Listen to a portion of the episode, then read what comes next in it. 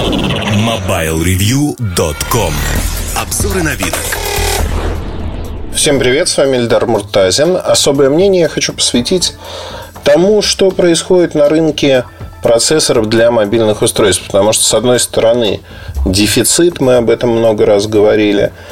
Компания публикует очень неплохую отчетность. С другой стороны, а, очень часто есть определенное непонимание момента со стороны э, сторонних наблюдателей, которые размышляют так, что ну вот сейчас же все хорошо, компании не бедные, умные люди в них работают, и все будет так хорошо достаточно долгое время. Более того, журналисты, которые, казалось бы, пишут об этом и должны понимать, а что, собственно, происходит, куда идет рынок, они почивают на лаврах, говорят, ну вот смотрите, у Qualcomm так много патентов, что за будущее этой компании мы спокойны, потому что она останется во главе всего.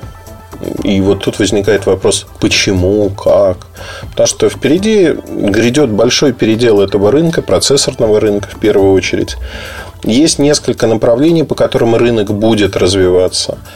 И сегодня не очень понятно, кто, в общем-то, станет во главе этих изменений. Есть много предположений. И говоря о том, что происходит, сказать, что именно Qualcomm или кто-то другой выиграет, нельзя. Есть такой туман войны, как называют этот термин, неопределенность, а, которая зависит от тех решений, которые будут принимать компании. Во многом эти решения базируется на сегодняшнем рынке, рыночной ситуации. И, ну, в общем, давайте это обсудим. Потому что, а, как мне кажется, очень важно понимать, что происходит. Сразу хочу сказать, что в той или иной мере какие-то вещи я уже рассказывал в разных материалах. В диванной аналитике, в бирюльках. Но самое главное, что ну, не нужно оскорблять э, разум, как мой, так и свой, когда вы вдруг начинаете рассуждать, но не вы конкретно. Ну, некоторые люди начинают рассуждать так. Я люблю там, процессоры, не знаю, Mediatek, потому что они быстрые. Или я люблю процессоры Qualcomm, потому что никто быстрее и лучше, чем Qualcomm, не делает. А то, что мы обсуждаем, это не вопрос вашей любви или не любви к процессорам. Это не вопрос того, насколько удачны или неудачны конкретные модели процессоров. Скорее, это вопрос про бизнес, про то, а, какие перспективы есть у компании. Потому что я уверен, что, знаете, вот аналогия, она очень простая. А, появились первые паровозы первые паровозы, ну, там кто-то выпускал на паровых машинах. Потом появились двигатели внутреннего сгорания, ну, условно. И вот э, автомобили начали завоевывать дороги. Некий производитель паровозов, допустим, он говорит, ребята, у меня вот выходит новая модель паровоза, она шикарная, я учел все предыдущие недостатки и прочее, прочее, прочее. Но это паровоз, он ездит по рельсам, ему нужна инфраструктура. В то время как весь рынок перешел к автомобилям и автомобильным перевозкам, потому что это удобнее. На паровозе нельзя подвести к молоко молочный магазин. Ну, нельзя, не получится этого сделать. Это очень дорого. Автомобили заполонили дороги произошла смена парадигмы. Примерно то же самое мы сегодня наблюдаем на рынке процессоров. И я так, знаете, э, набросаю не на вентилятор, а набросаю черточками, а что может происходить, какие революционные изменения. Под революционными изменениями часто понимают э, новые ниши на рынке. Эти ниши сегодня существуют. Первое – это, конечно же, носимая электроника.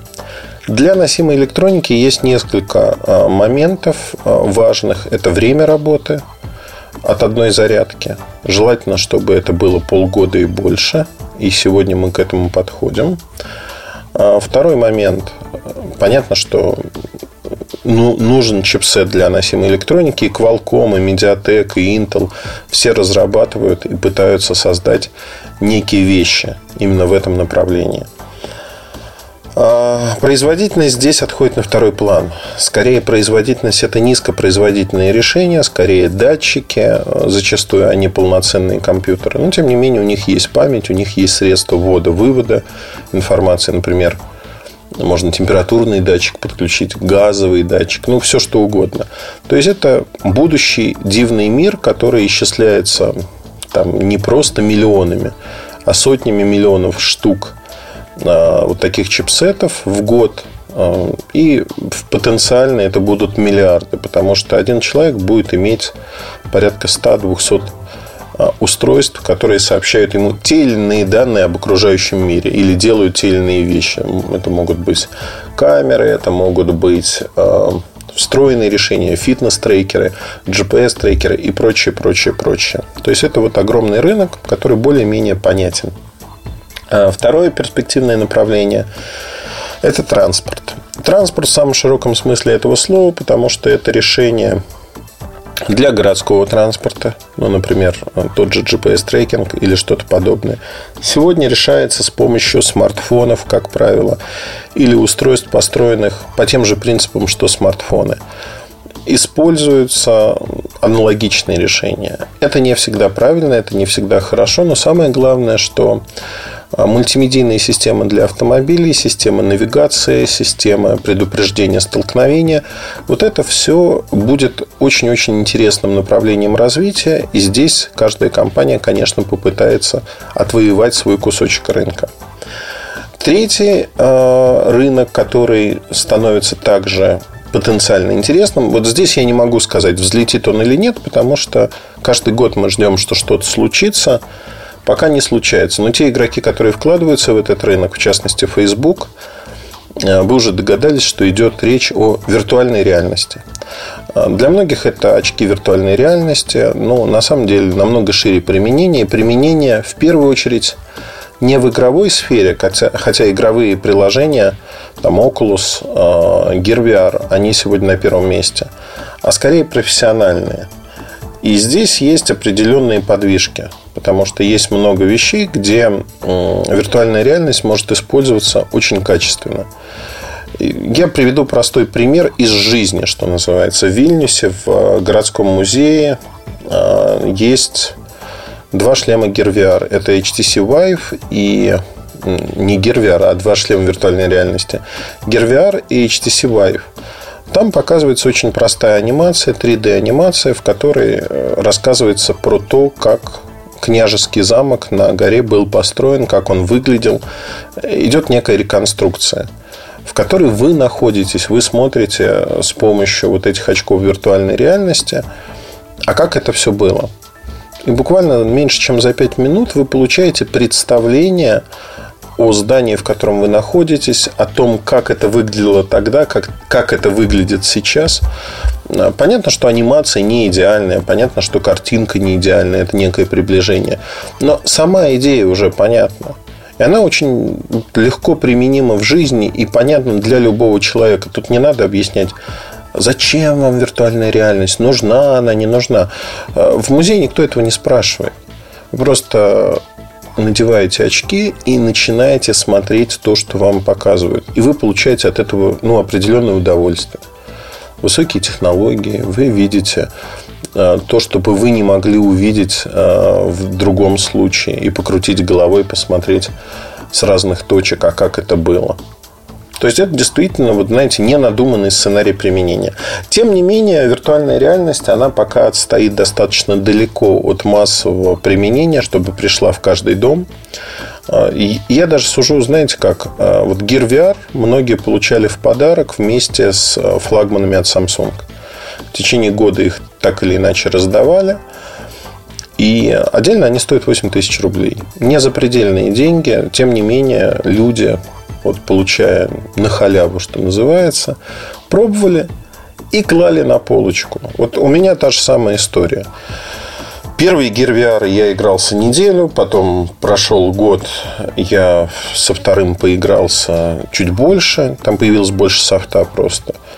Ну и, собственно, все. Я отложил в сторону и сказал себе, нет, все, хватит, потому что на данный момент мне это не то, чтобы не нужно и не интересно ну, не, не настолько это все хорошо, не настолько это все вызывает у меня э, желание, скажем так, каждый день пользоваться. Нет приложений для того, чтобы каждый день выходить вот в эту виртуальную реальность. Тем не менее, в будущем такие приложения появятся, они будут. И люди будут в виртуальной реальности проводить больше и больше времени. Пока это первое прощупывание почты.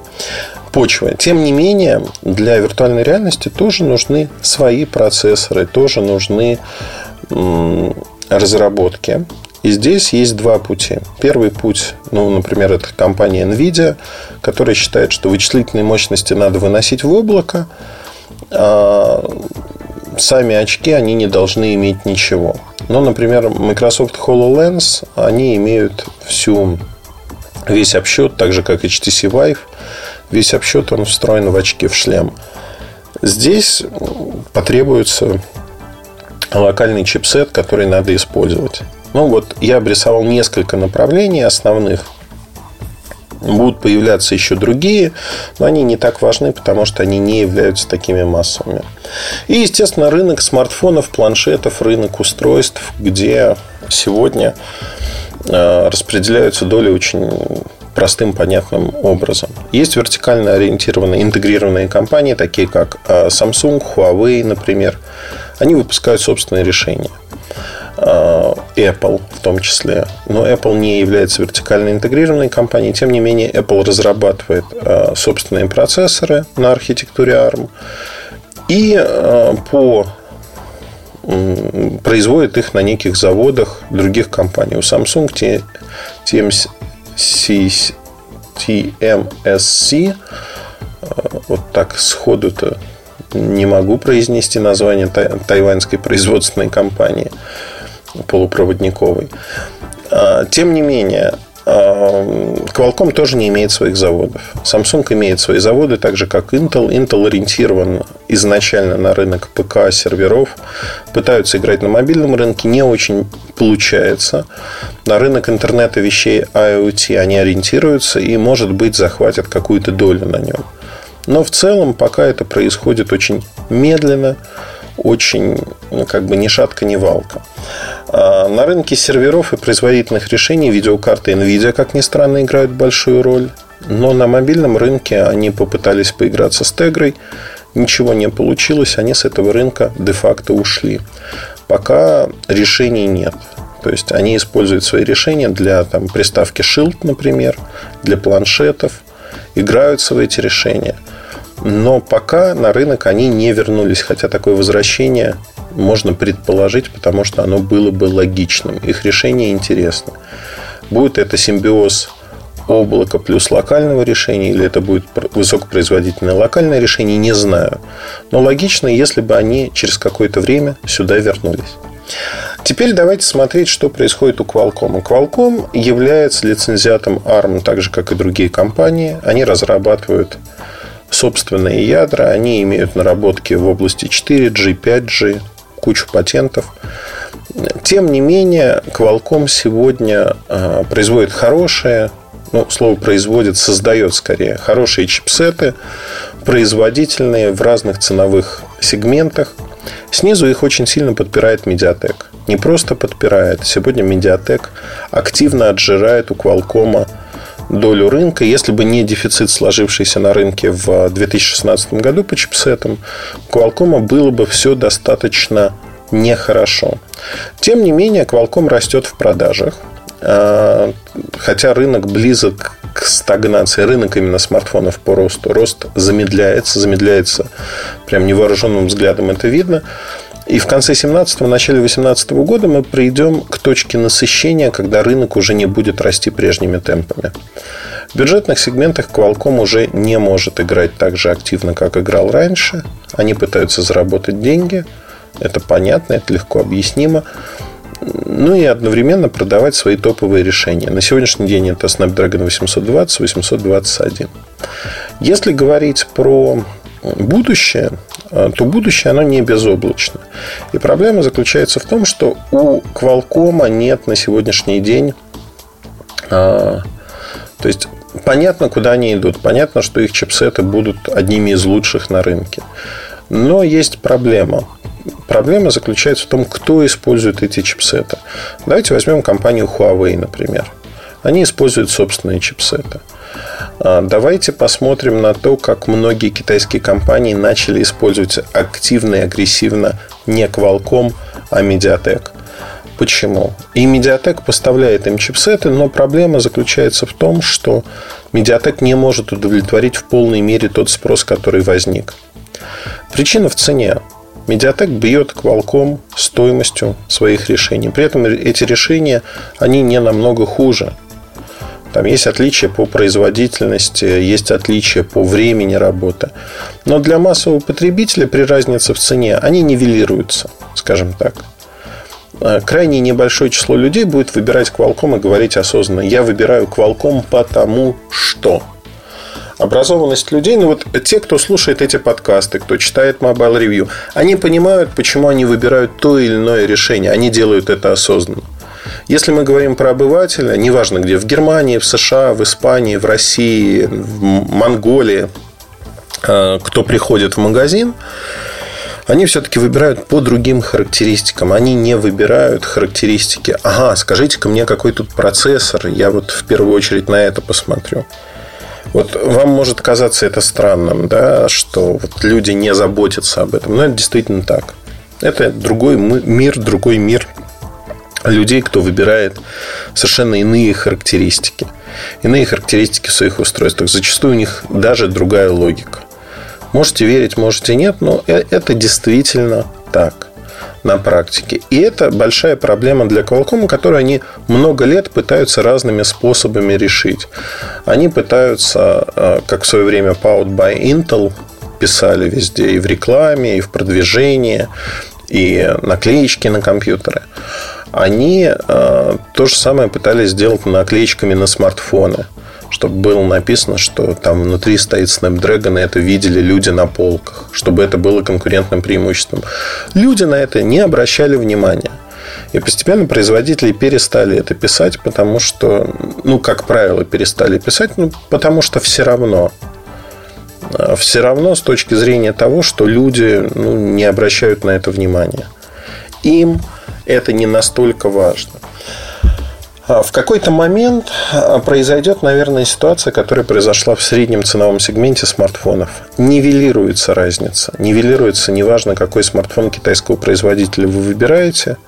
То есть для вас это важно. Но вот этот плюрализм мнений и моделей, которые существуют на рынке, они, ну вот, странно, да, происходят. Происходит странно, потому что разница не такая огромная. И она существует в головах у маркетологов. На рынке в реальности действуют другие дифференциаторы, чем а, кажется нам производителям чипсетов. Они могут привести 100 тысяч причин, почему у них лучше, но на самом деле для потребителя это все равно. Идем дальше. У Qualcomm нет своего производства. Производят другие компании. И здесь э, все выходит на новый уровень, а именно а, сегодня техпроцесс 14 нанометров для большинства устройств. В конце 2016 года появился техпроцесс уже в производстве 10 нанометров. Первая компания Samsung, они активно и агрессивно инвестируют в свои заводы. При этом ситуация Samsung очень простая. Они производят в первую очередь для себя процессоры, добиваются хорошего выхода годной продукции, то есть малая отбраковка. И они готовы производить и другим компаниям процессоры, но не в таких объемах. То есть для Samsung неважно, будет Qualcomm размещаться или Apple у них, или не будет – они все равно это производство запускают в первую очередь для себя. Если они кому-то производят процессоры, хорошо, они еще зарабатывают на этом деньги. Но для Qualcomm, в отличие от Samsung, это вопрос жизни и смерти. Почему? Ну вот давайте возьмем Snapdragon 835. 820 821 сделан по техпроцессу 14 нанометров. А здесь 10 нанометров. И основной прирост производительности, энергоэффективности происходит за счет перехода на другой техпроцесс. Площадь кристалла становится меньше на 30%.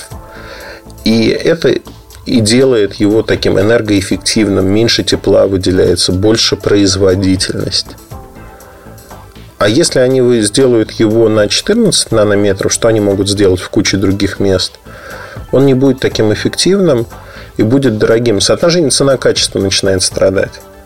То есть здесь Qualcomm вынужден покупать дорогое производство. Причем оно дорогое вне зависимости от того, где его делать. У Samsung, у тайваньцев, еще где-то. Оно будет дорогим. И по пальцам руки, одной руки можно пересчитать заводы, которые способны производить такие решения. Э, ну, в общем-то, на этом можно ставить жирную точку, потому что Qualcomm уже попал в зависимость от этих заводов. Если говорить об анонсе, который произошел э, в Нью-Йорке на технологическом саммите Qualcomm, там фактически заявили о том, что это совместная разработка 835 процессор, это совместная разработка Qualcomm и Samsung. Что сделал Samsung? Мне кажется, это вообще такая вещь идеальная в какой-то мере. Мне сказали, пожалуйста, мы можем производить ваши процессоры, но в обмен мы хотим получить доступ к разработке, доступ к технологиям. Со своей стороны мы даем вам доступ к технологиям тех процессов FinFET 10 нанометров. Пожалуйста. И, ну, казалось бы, честный обмен. Казалось бы. Но это означает очень простую штуку. Если Qualcomm не готов построить свой завод, а это занимает полтора-два года – и стоит миллиарды долларов, на что Qualcomm пойти не готов, то ему вот эти лицензионные соглашения с Samsung вообще ни к чему, они не дают им ничего. Это пустая информация. Знаете, это примерно так же, как э, кто-то мне даст э, чертежи паровоза. Это очень ценная информация. Без них я паровоз не построю никогда. Но мне не нужен паровоз, я его не строю. Он, ну, вот это для меня э, информация чисто теоретическая. Может быть, она будет греть меня, что долгими зимними вечерами, что я могу построить паровоз, если я вдруг там соображу, у меня есть чертежи но они мне бесполезны, они мне в моем бизнесе, в моем деле не помогут никак. То же самое, э, те лицензии, которые получает Qualcomm, они бесполезны, бессмысленны для них. Но с обратной стороны, то, что дает Qualcomm Samsung, позволяет э, резко улучшить Exynos, э, в частности, в области модемов, не нарушая патенты Qualcomm. И при этом Qualcomm не может пойти на судебные тяжбы с Samsung, ну, они могут пойти, но это выстрелить себе в ногу. Им производить будет негде свои процессоры тогда. И получается замкнутый круг. То есть постепенно Samsung перетягивает одеяло на себя и получает интеллектуальную собственность Qualcomm. Патенты эм, не защищают Qualcomm от того, что э, будет происходить дальше. И игра в процессорном, э, ну, как бы Qualcomm будет одним из лидеров рынка долгое время. Но игра сыграна фактически. В Qualcomm это понимают, поэтому за 38 миллиардов долларов они покупают компанию NXP. А NXP занимается разными решениями в области как раз-таки транспорта, автомобилей, решения автоматизации. И Qualcomm видит в этом для себя возможность создавать решения нового порядка для городской инфраструктуры, для умных зданий и прочее, прочее, прочее. То есть это следующая область расширения, куда пойдет Qualcomm. И то, что они видят для себя, они говорят, э, что, ну, ребят, э, область чипсетов для нас важна, она останется для нас важной. Но вот это новое направление развития. И оно вполне адекватно, оно вполне нормально, потому что игра в смартфонных чипсетах, она уже сыграна де-факто. А вертикально интегрированные компании, такие как Samsung, они будут перетягивать идеал на себя, потому что они контролируют свой рынок. И когда они берут чье-то решение, например, Qualcomm, для своих устройств. Ну, например, на американском рынке операторы требуют, чтобы был Qualcomm, потому что, по их представлению, не по представлению людей на рынке, это лучше. А Qualcomm с операторами очень тесно там работает и смог их убедить в том, чтобы они брали их решения. Пожалуйста, флагманы Samsung для североамериканского рынка выходят на чипсетах Qualcomm. Это один из немногих мировых рынков. Везде они выходят на Exynos. И здесь, э, ну, как бы вопрос, да, молодцы в Квалкоме. Но как долго будет продолжаться эта ситуация? Это раз. Два, Qualcomm не получает максимальную цену от Samsung. Ему выкручивают руки, фактически. И эта ситуация будет сохраняться долгое время. вот этот статус-кво. А, поэтому расти Qualcomm больше некуда с точки зрения доли рынка продаж. Падать, да, есть возможность там, в пользу медиатека, но рынок, а, несмотря на сотни миллионов чипсетов, которые продаются ежегодно, он уже стал понятен. Понятно развитие этого рынка, понятно, что с ним будет происходить. И это говорит о том, что мы на сегодняшний день сталкиваемся с а, простой дилеммой – для таких компаний, как Qualcomm, нужно найти следующие точки роста. Нужно понять, а куда они идут и что они делают, как они будут развиваться. Вот это самое важное и самое интересное. И будущее этих компаний вовсе не в чипсетах для смартфонного бизнеса. Это умный дом, это автомобили, это интернет вещей. То есть это все то, что виртуальная реальность, все то, что мы видим вокруг, но еще не осознаем, а насколько большой будет эта история. Интернет вещей однозначно будет огромным. Однозначно Qualcomm попытается играть в этой нише. Да, они уже говорят о том, что мы разрабатываем, мы пытаемся и прочее. Станут ли они лидерами? Отнюдь нет. Никто не может сказать, что это случится именно с ними. Простой пример. Э, компания Intel, ей принадлежала компания, британская компания ARM которая сегодня, в общем-то, является основой вот этого бума того, что происходит на рынке э, мобильных чипсетов и мобильных процессоров. Их архитектура везде. Если говорить в свое время, э, Intel продал ARM за копейки буквально. Ну, то есть они не посчитали, что это выгодно инвестировать в это направление. Я понимаю, что топ-менеджмент потом кусал локти, тем не менее, да, Intel в мобильном пространстве с Atom до сих пор никто, и звать их никак. Хотя это мировой лидер в области процессоров, построения архитектур процессоров. А, это мировой лидер, это одна из немногих компаний, кто имеет собственное производство и строит их активно, апгрейдит фабрики от поколения к поколению. Они инвестируют в это деньги. Тем не менее, вот э, ошибка Intel привела к тому, что они потеряли огромный рынок, потратили в прямом смысле миллиарды долларов на, что, на то, чтобы вернуться на этот рынок, захватить на нем какую-то значимую долю, но так и не смогли этого сделать. Это большая компания, лидер в своем сегменте. Они не смогли, они провалились. Тот же Qualcomm их вытеснил и победил. Поэтому, когда мы говорим сегодня, что в интернете вещей будут решения, там, допустим, от Qualcomm, Mediatek или кого-то другого, не факт. Факт заключается в том, что э, эта ниша, любая ниша живет по своим законам. И тот, кто будет более агрессивным, более интересным, он сможет захватить эту нишу. Я не верю в то, что это может быть э, только Qualcomm, только Intel. Это будут разные компании. Но пока вот предпосылки для того, чтобы Qualcomm как-то нарастил свою экспертизу и опыт в этой области, они минимальны. Этого нет. Поэтому будущее вот именно развития компании, оно не такое безоблачное, как многим кажется, и патенты здесь абсолютно ни при чем. На этом, наверное, все. Остановлюсь, потому что много рассказал, есть пища для размышления. Слушайте другие части подкаста. Удачи хорошего настроения. Пока.